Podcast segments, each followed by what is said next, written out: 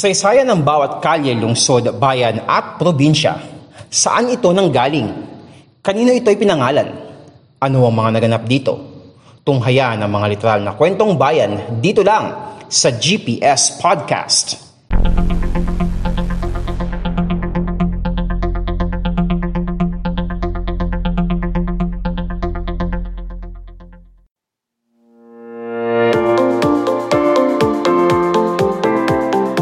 ang podcast show na literal na kwentong bayan, ang GPS Podcast.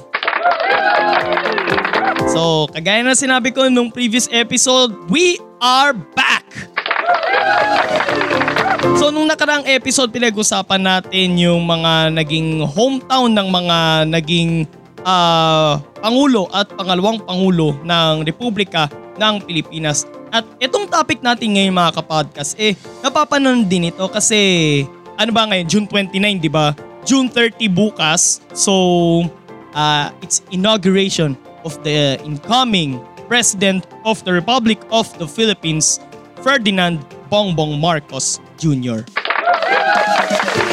So, ang location niya ay sa sa National Museum of Fine Arts na dati ay kilala siya bilang Old Congress Building. And regarding about inauguration, pag-uusapan natin ngayon, saan-saan nga ba ginanap ang mga inauguration ng mga nagdaang pangulo ng bansa?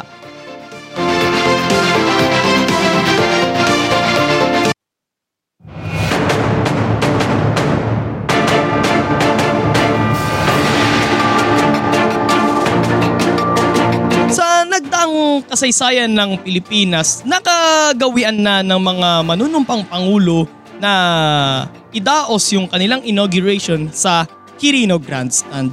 So dati itong kilala sa tawag na Independence Grandstand. Pero ang original na lokasyon nito ay nasa Dewey Boulevard. Ito na ngayon yung Rojas Boulevard. Katapat ng monumento ni Dr. Jose Rizal.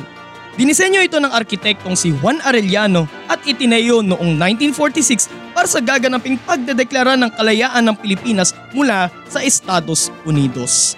Kasabay din ito ang ikalawang inauguration ni Pangulong Manuel Rojas na ginanap noong July 4, 1946 kasabay din ng ating paglaya mula sa Amerika.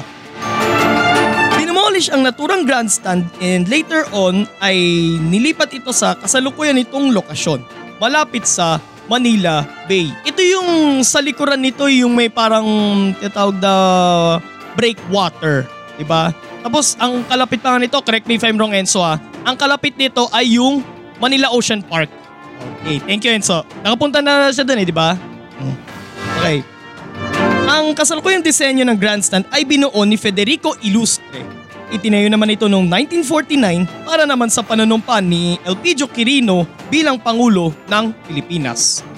After ng pagkamatay ni Quirino noong 1956, dito na isinunod ang pangalan ng grandstand sa kanya. Kasi ah, mula nung nilipat doon sa current location niya, may sabi ko nga sa malapit sa Manila Bay, ay noon dati ang pangalan nun is Independence Grandstand. Pero kaya siya pinangalan na na Quirino Grandstand kasi ah, officially si Elpidio Quirino ang unang nagdaos doon ng kanyang inauguration as President of the Philippines.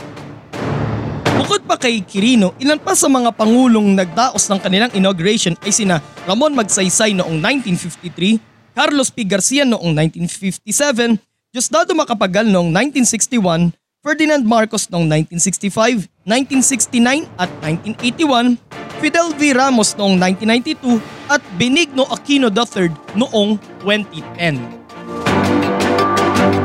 Isa pang naging venue ng inauguration ay ang Club Filipino. Ang spelling niya ay English Club pero ang bigkas niya doon is Club.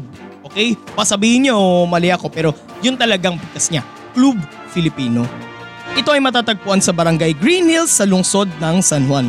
Isa itong eksklusibong lugar para sa mga mayayaman na itinayo noong November 6, 1898 bilang Club Filipino Independiente.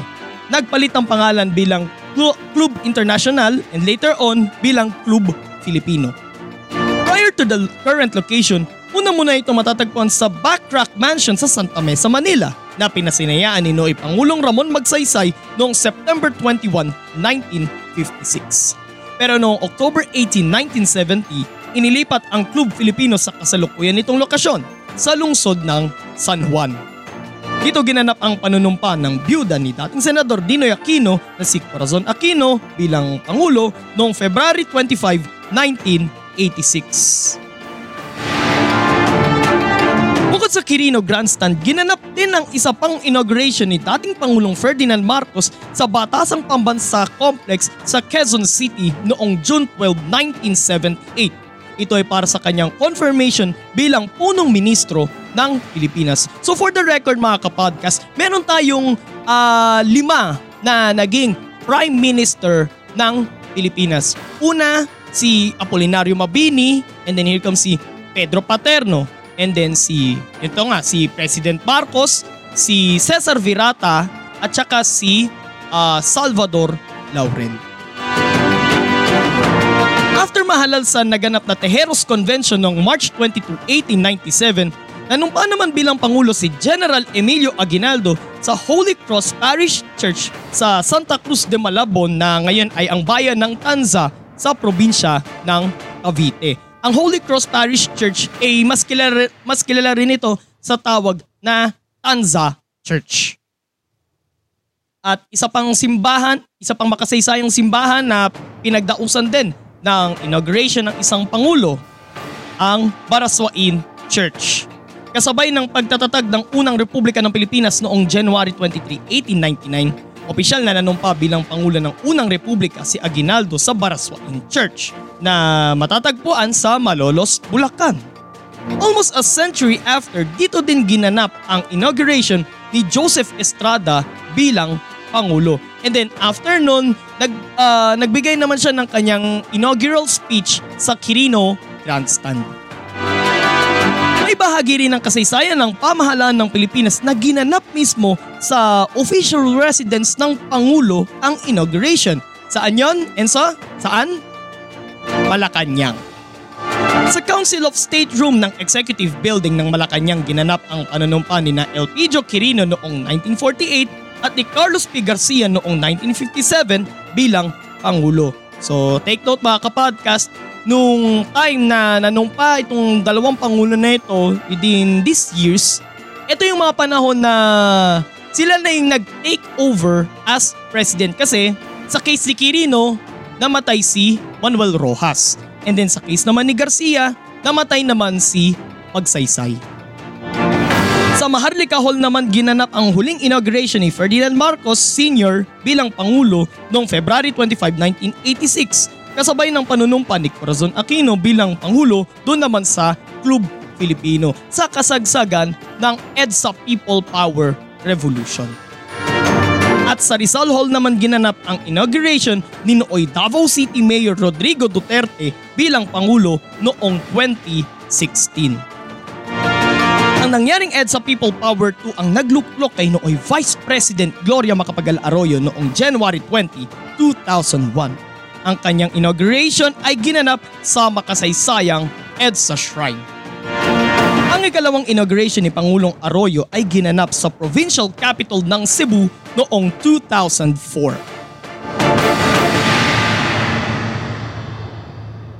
Habang nag-uumpisang manakop ang mga Hapon sa Pilipinas, ginanap ang ikalawang inauguration ni Pangulong Manuel L. Quezon sa Malinta Tunnel sa Corregidor noong 1941 the na lumusob na mga Hapon nun sa Pilipinas, yung uh, yung pamahalang Commonwealth from Manila ay inilipat muna sa Corregidor. Kaso nung mga panahon din na na susukol na ng mga Hapon yung Corregidor, eto na, lumipat na sila sa ibang lugar mula Corregidor tapos palipat-lipat sa ibang lugar hanggang napunta sa Australia and then sa Washington DC. And speaking of Washington DC, ang inauguration naman ni nooy Vice President Sergio Osmeña bilang Pangulo noong 1944 ang kaisa-isang inauguration na ginanap overseas. Ito ay ginanap sa Washington DC sa Amerika habang naka-exile ang pamahalaan noong World War II. Ito nga tinatawag sa English na Government in Exile. Sa dati namang legislative building or pwede rin siyang tawaging Congress building, ang uh, ginanap ang mga inauguration bilang Pangulo ni na Manuel L. Quezon noong 1935. Ito na yung mga panahon na itinatag na ang pamahalang Commonwealth.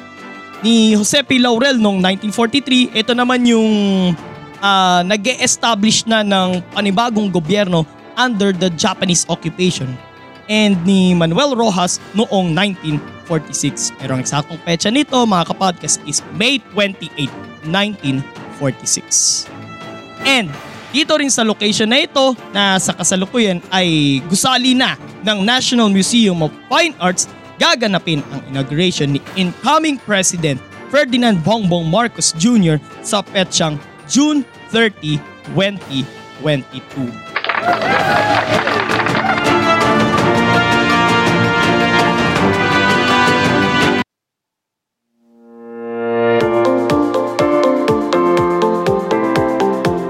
Have it mga kapodcast, ang mga naging venues ng inauguration ng mga nagdaang Pangulo ng Republika ng Pilipinas.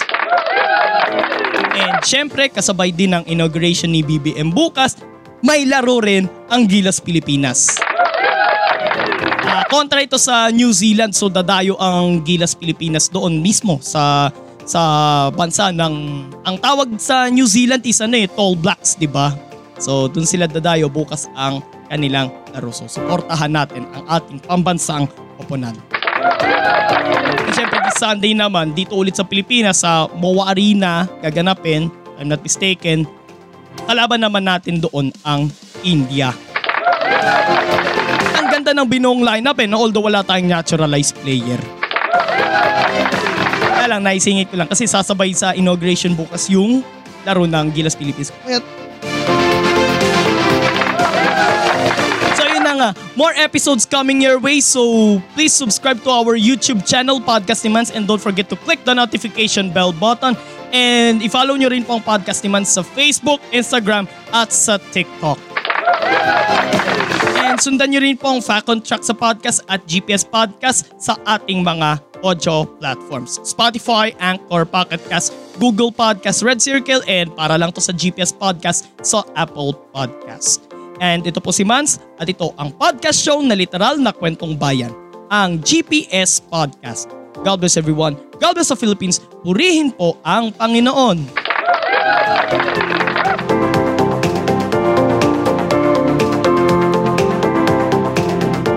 At yan isa na namang makabuluhang kwentuhan dito lang sa GPS Podcast. Pakinggan ang GPS Podcast sa Spotify, Anchor, Google Podcast, Apple Podcast, Red Circle, at Pocketcast.